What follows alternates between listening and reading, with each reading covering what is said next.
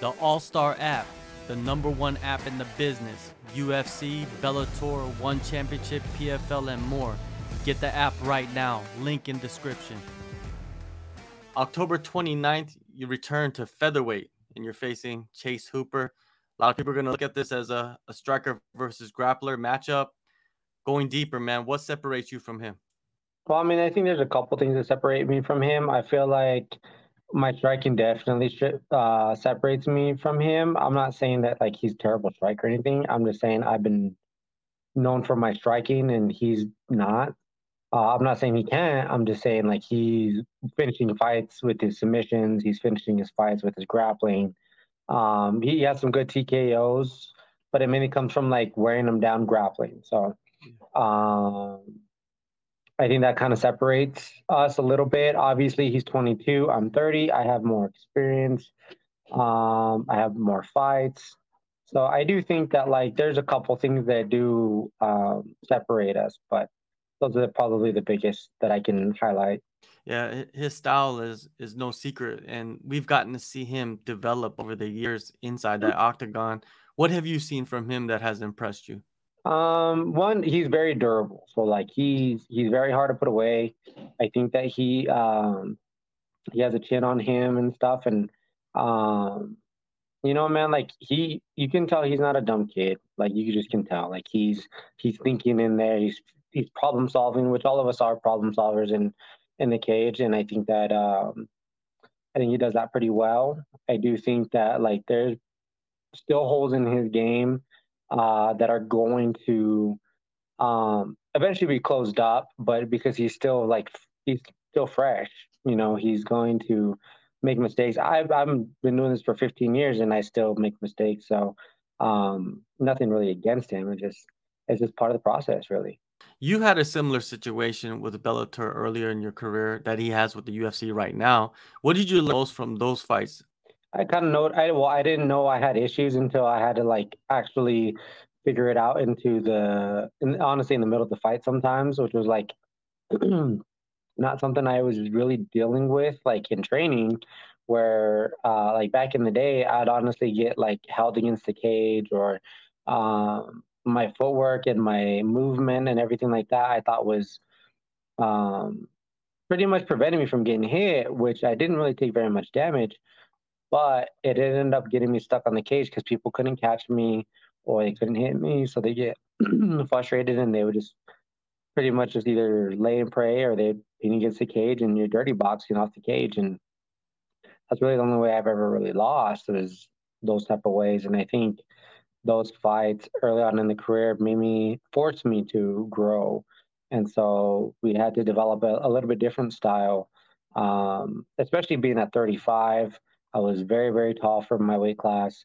Um, most of my fights were there, and I fought a lot more shorter people. Now that I'm going to 45 and 55, they're a little bit taller, stronger, they hit harder. Um, some things I took into account, some things I didn't, but uh, those are those are some of the things that I faced, and I think that he's kind of on that same path. I was that kid um, a few years ago, man, if not more, you know, and uh, I got a lot of respect, respect for him, and you know, I'm I've always been I've been kind of a fan anyways. You know, I like to watch. I, I always like underdogs. I like those type of people, and he's been one. And I think um, his career is, is gonna go far. I just it's gonna be a speed bump facing me.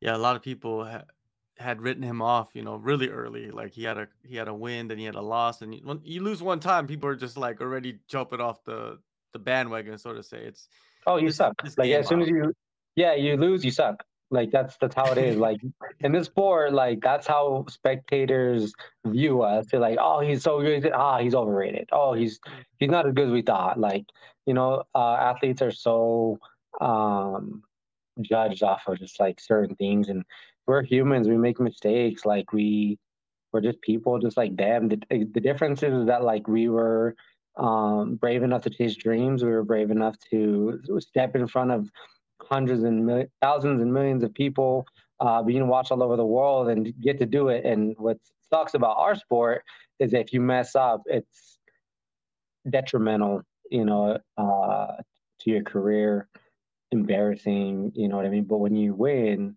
it's one of the highest highs you'll ever feel. So, um, you know, it, it's it's bittersweet, and it kind of sucks, is. but it's it is. It, you know, other sports, you know, let let's say you're a pitcher, someone hits a home run off of you. You know, it's a highlight, but it's not like you know you go to the next guy, the next batter comes up, and right away, you know, you can erase that by striking the dude out. But in this sport, it's not like that. You, you become a meme, you become a highlight reel, which can be used over and over. You know, it does.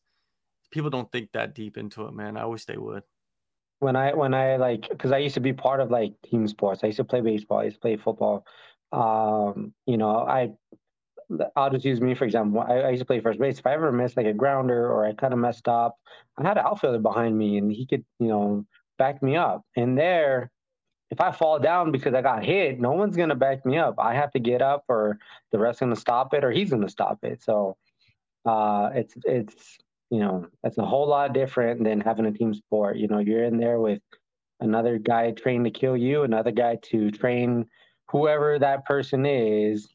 Uh, you know, they're gonna they're gonna dictate whether that person is losing the fight or winning the fight, and it should be stopped.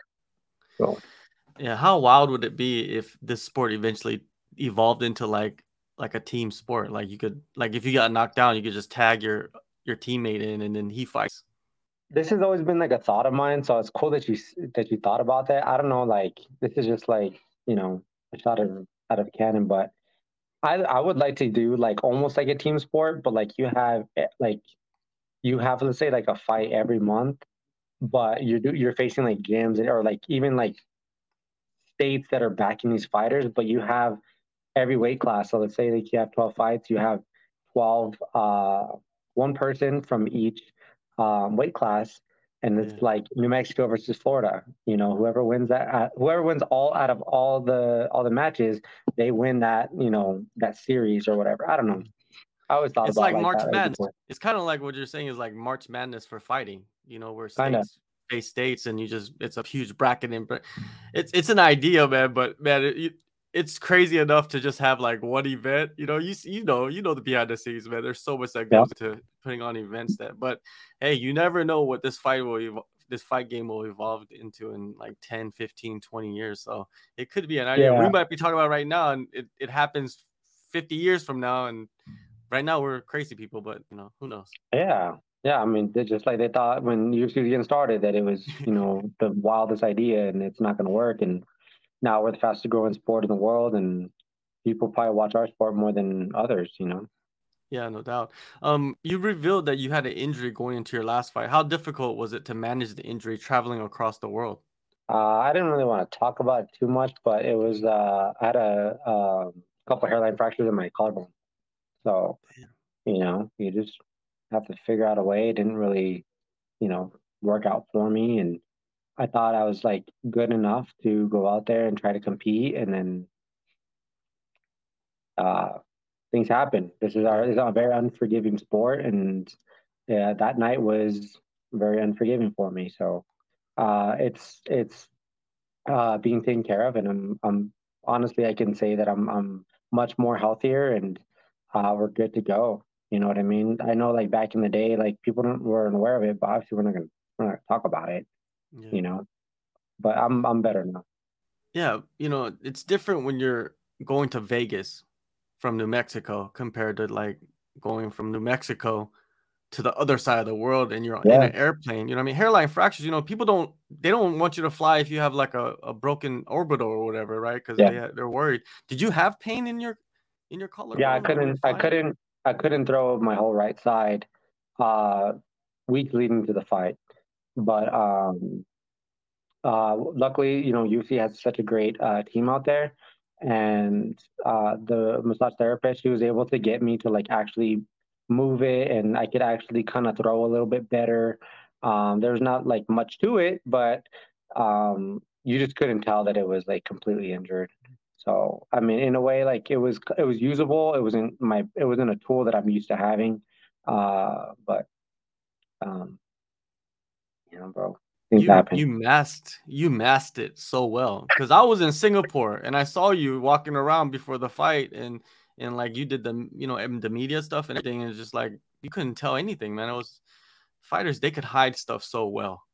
you well you practice you should practice your poker face almost every single day because you know we're we're in the hurting business and it's hilarious because in training it's almost ironic because i'm training to hurt you without hurting you with pads on so that we can keep hurting each other it's just it's so weird but um, you have to do, develop a good poker face and uh, any fighter that goes to like a, an event and they're they're they're dying and like they can't move or what i'm like bro like just either you're asking for attention or you just you probably really shouldn't compete. So, um, I, I, regardless, like I went out there still trying to win, and uh, he was a better man that day. So, uh, kudos to him. I still feel like nine out of ten times I beat that guy, and the one time he got me.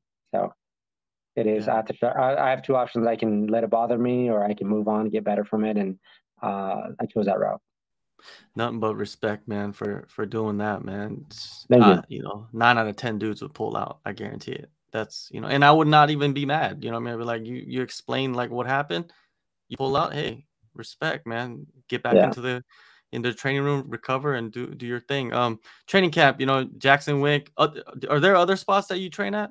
Uh, well, that's no, that's like my main training spot now. I used to train at a boxing gym. It was called Daniel Morales Hideout, but I haven't uh been there re- recently. His uh his dad had died, and he kind of just kind of just been struggling with that. So um, Jackson Wink has been my you know my main gym place I'm at, and then if I'm not there, I'm at my house. I have a home gym at my house, and I have teammates that come out to my gym, and um, you know I do my training conditioning out of my house and my garage and stuff, and it's cool. I had a, the money that I've made over the sport, you know, over the time is just uh, I invested in myself. So I just pretty much I always wanted to make sure I always had a spot to train at. So I have mats, I got bags, I got uh, I got a airdyne bike, I got weights, I got box jumps, you know, dummies, you name it, speed bags, everything. I have everything. So uh, blessed enough to have that, and oh, oh, I never have an excuse to not train. So it's great. Yeah, yeah it's right out a few steps from you know your your bedroom. Huh? It's yeah, it's definitely yeah. excuses. Um, you know you're going from that that arena crowd in Singapore to to the UFC Apex, right? I don't even know if they're going to allow, allow, people in anymore because they're talking about they're doing that VR metaverse stuff hmm. at the Apex. So you know, so it'll be quiet. You know, it, you're able to hear everything. You know, you're even able to hear the people's feet moving, which is crazy sometimes. Yeah. How you know how does that benefit a fighter? Um, it there's pros and cons to it. So like I fought contender series, and when I fought Charles Ontiveros, like it was at the Apex, and it was very quiet. Some people were allowed in. Um, the only thing I don't like about the Apex is that like I can't have my family come out. They don't let me like bring my family out, which I don't understand why, because there's always like empty seats. But it's not my problem, I guess. Uh, or I guess it is my problem. It's, you know, it's not fun to them.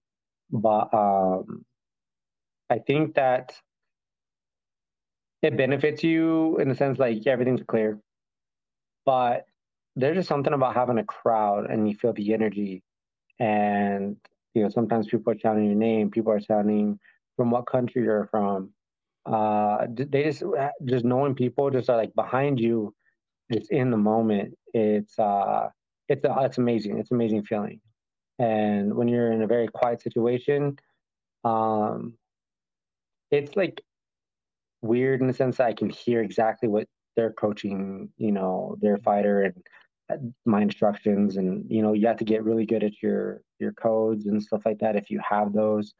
Um so like i said it's it's it's has both you know pros and cons to it. And i think that you can you can look at it in in certain ways. You can hate it and probably not do well or you can just accept it and it's like well, it is what it is. Like i just you know, this are my coaches and I do what I do every single day and I just do it that one night and just do it to the best of my ability. Big stakes, man, in this fight coming up against Chase Hooper. You know, how do you envision yourself performing? I always envision myself winning. Like mm-hmm. I like if we have to bring we have to bring out the dog, we bring out the dog, man. Like he's he's so tough and like I give him a lot of props for that because being a young dude you have to be because people don't people don't take you seriously. They don't think that you're a good fighter. They don't think that you're as good as you think you are. And that's that's probably why I really like Chase Hooper is because um, that specific reason. I knew I knew what that felt like. You know, you don't look like a fighter. You don't have to look like a fighter. I'm an athlete, um, and I can do a lot more than most people. And you have this mentality that like most people don't have, and so it's cool to see that in him. I know I have it in me, and as long as I have you know in my body, I'm gonna fight till you know I don't. And I think he has that. So you could see a dogfight. You could see a dogfight. At the end of the day, I'm gonna do everything in my power to make sure my hand is raised. October 29th, UFC Fight Night in Las Vegas. If you want to know more about the event, go download the All Star app in the descriptions. Thank you, Steve, for the time. It is gonna be a dogfight, man. Chase Hooper, he's a dog, mm-hmm. dude. The dude doesn't go away. I'm just, I'm warning you, man. Don't be surprised. Don't be surprised. It's gonna be good, and that's one to watch. I mean, I'm just saying, man.